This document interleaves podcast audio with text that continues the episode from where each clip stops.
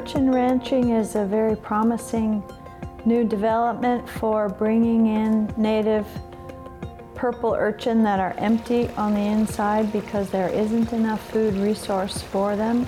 Commercial urchin divers can bring in these empty urchin, fatten them up, and have them be a viable seafood product that people can enjoy. People will say it's, you know, really tastes like the sea, but it's not too fishy. It's more buttery, salty, a little bit of a kelp flavor, umami rich.